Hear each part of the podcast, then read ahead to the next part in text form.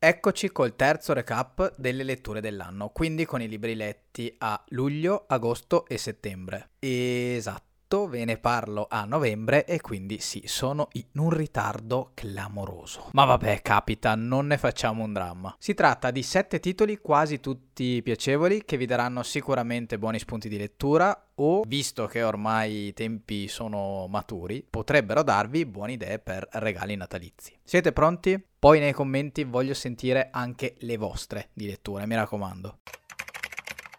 Intanto ciao a tutti, io sono sempre Davide e questo è Punta Copy, il mio progetto che con articoli, video e podcast vuole parlarvi in modo facile del mondo della comunicazione. E lo fa, rullo di canguri, anche parlando di libri. E non solo con saggi, ma proprio con la narrativa, con quella roba lì che sono le storie. Le storie. Bah, che schifo. Poi però mi raccomando, tutti su Netflix a vedere Squid Game, eh? Vabbè, se vi va iscrivetevi al canale, seguitemi sui social che sia mai che vi possa anche tornare utile. E ora partiamo subito col primo dei sette libri letti e quindi iniziamo con Anna di Niccolò Ammaniti. Ecco, io Ammaniti l'avevo lasciato in terza media o seconda con Io non ho paura. Probabilmente era una delle mie prime letture, una di quelle estive che assegnate obbligatoriamente, insomma, du palle. Sta di fatto che di lui come autore ricordavo solo questa storia, questa vicenda molto attinente con la realtà. Una storia senza troppi voli di fantasia, diciamo. Quando ho sentito di Anna, quindi mi sono incuriosito, perché qui l'autore sperimenta il genere distopico, immaginando un mondo affetto da un virus, la rossa, che manifesta i suoi sintomi solo in età adulta e che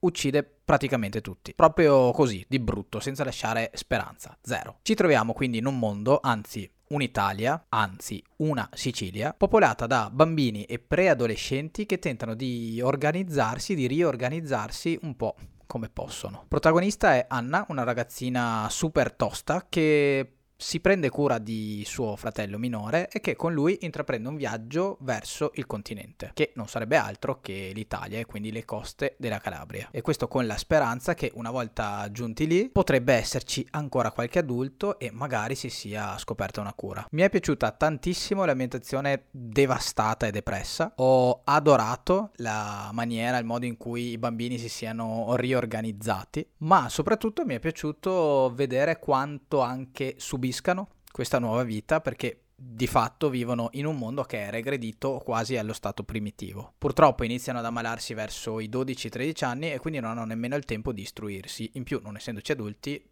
non c'è nessuno che li, che li, possa guidare. In pratica un vero casino. World building eccellente, scrittura super scorrevole e momenti di grande tensione e profondità. Consigliatissimo e c'è pure una serie tv che però non ho visto. Su Ragazze elettriche di Naomi Alderman sarò brevissimo, anche perché ci ho dedicato un intero episodio di parole di libri, che se vi va, anzi no, non se vi va, che dovete, siete liberamente costretti a recuperare. Lo trovate nel canale oppure insomma ve lo faccio comparire qui da qualche parte o sotto in descrizione. L'autrice prova a interrogarsi su quale sia l'origine della disparità di genere e si risponde in modo abbastanza semplice. Tutto è causato dalla differenza di forza fisica. L'uomo è più forte della donna, quindi l'uomo è più avvantaggiato della donna. Quindi cosa fa? Si inventa che le donne, di punto in bianco, si ritrovano con la capacità di tirare scariche elettriche, diventando fisicamente, indiscutibilmente, più forti degli uomini. Da qui la vicenda si sviluppa nell'arco di dieci anni e si va a vedere come cambiano le varie società. E si parte dai cambiamenti più piccoli e semplici, ma anche subdoli, tipo l'uomo viene oggettificato, l'uomo ha più difficoltà a fare carriera e via discorrendo, fino ad arrivare a quelle più gravi, con eh, rivoluzioni, rovesciamenti di potere, anche limitazioni grosse alla libertà, alle libertà fondamentali, violenza, stupri e compagnia bella. Nulla che in realtà mm, non esista oggi, però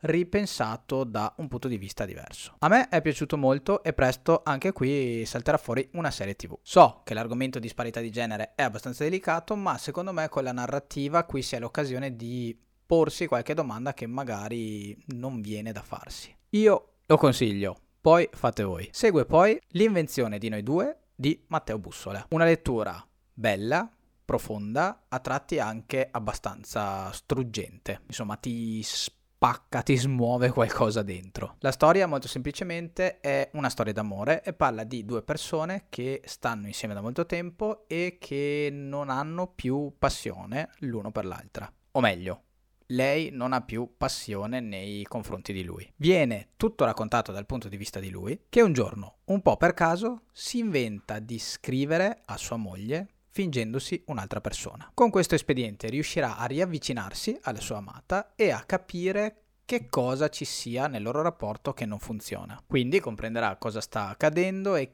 qual è il motivo di questa enorme voragine che è andata a crearsi tra loro due. Ovviamente queste scoperte avranno anche delle conseguenze abbastanza importanti. Io credo sia un libro che può dare molto sia a chi è in coppia, sia a chi cerca una relazione, sia a chi magari ne ha finita una, perché giusto per agganciarmi anche al tema del canale, che qui spesso mi dite che non si capisce qual è il fil rouge di tutti i miei video, spoiler è la comunicazione, questa storia ti fa accorgere di quanto sia importante, indispensabile e preziosa la comunicazione e di quanto le cose non dette o dette male pesino. Tocca ora a Parlarne tra amici di Sally Rooney. Il primo romanzo che ho letto di questa autrice e sarà che la storia parla di quelli della mia generazione, sarà che la stessa autrice è degli anni 90, quindi della mia generazione, Fatto sta che mi è piaciuto molto. Protagonista è Francis, giovane universitaria intelligente e riflessiva, che è legata a Bobby, amica molto più esplosiva ed espansiva, con cui coltiva una grande amicizia, anche se in passato hanno avuto una relazione d'amore. La storia, che è ambientata a Dublino, racconta dell'intreccio che viene a crearsi quando le due incontrano Nick e Melissa, che sono più grandi di loro, cioè non molto più grandi, vabbè, insomma sono adulti, ma soprattutto sono due persone sposate, cioè intendo sposate tra loro, Nick con Melissa, Melissa con Nick. Sì, forse non serviva questa precisazione. Da un lato perciò c'è la dimensione esuberante, provocatoria ma anche insicura della giovinezza e dall'altro quello più saldo apparentemente ma anche molto più ambiguo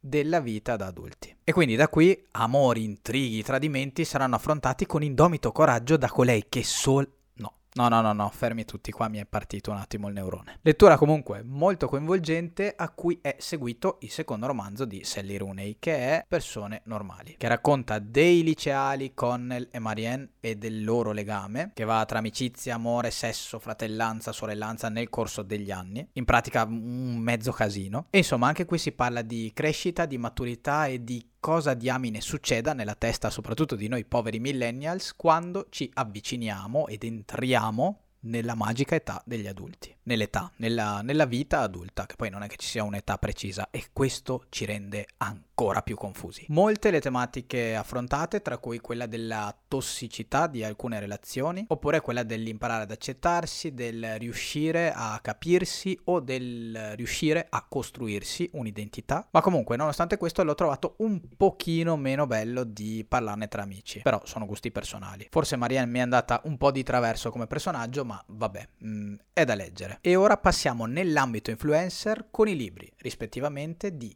Kamiok e Like Miljan. Miljan, non so bene come si pronunci. Mea culpa, sono una capra. Quello di Kamiok, per tutto il resto dei miei sbagli, è un romanzo vero e proprio, su cui però ero partito molto prevenuto, perché in genere storco sempre il naso quando vedo un influencer pubblicare un libro un po' così debotto senza senso e mi aspettavo quindi un totale disastro di rimanerci male insomma anche perché Camilla tra i vari influencer che seguo è una di quelle che insomma apprezzo anche di più comunque sia per fortuna in parte mi sono dovuto ricredere. Come prima pubblicazione non è male e la dimensione mentale e sentimentale tra amori, paranoie, sogni e difficoltà è quella che ho apprezzato di più. Sembra proprio di entrare nella testa di una giovane ventenne che tra mille pare ti porta a vivere, a sentire tutti i casini di quell'età. C'è molta imperfezione e giustamente si prova anche un po' di fastidio nel ritrovarsi in questi panni. Altro punto a favore poi è che non so tra l'altro se sia voluto o meno, però si riconoscono Camilla e Aimone nei due protagonisti del libro. Sicuramente c'è qualcosa della loro storia vera che finisce nelle pagine e inevitabilmente questo fa guadagnare punti empatia a te che stai leggendo. Cosa non va però? Secondo me la scrittura. Spesso mi pare troppo prolissa, arzigogolata, un po' irreale, un po' sforzata e questo rende soprattutto i dialoghi secondo me un po' innaturali. È vero, il punto di vista del narratore che parla condividendo i propri ricordi può anche adattarsi abbastanza bene a questo tipo di narrazione, a questo modo di parlare, a questo vocabolario, ma spesso suona tutto troppo esagerato, troppo costruito, a discapito proprio di quella semplicità che renderebbe più scorrevole ma soprattutto autentica la storia. Nella scrittura, si sa, la semplicità richiede in realtà un grandissimo lavoro, un grandissimo sforzo e forse, non lo so, ci sarebbe voluto un editor un po' più pedante per cercare di limare la scrittura di Camilla. Comunque sia buon tentativo, sicuramente si può migliorare e quindi staremo a vedremo. Se due che come noi di Micaela Savoldelli invece è la storia romanzata della sua famiglia e parte da Firenze con l'incontro di Selvaggia e Julien per terminare in giro per il mondo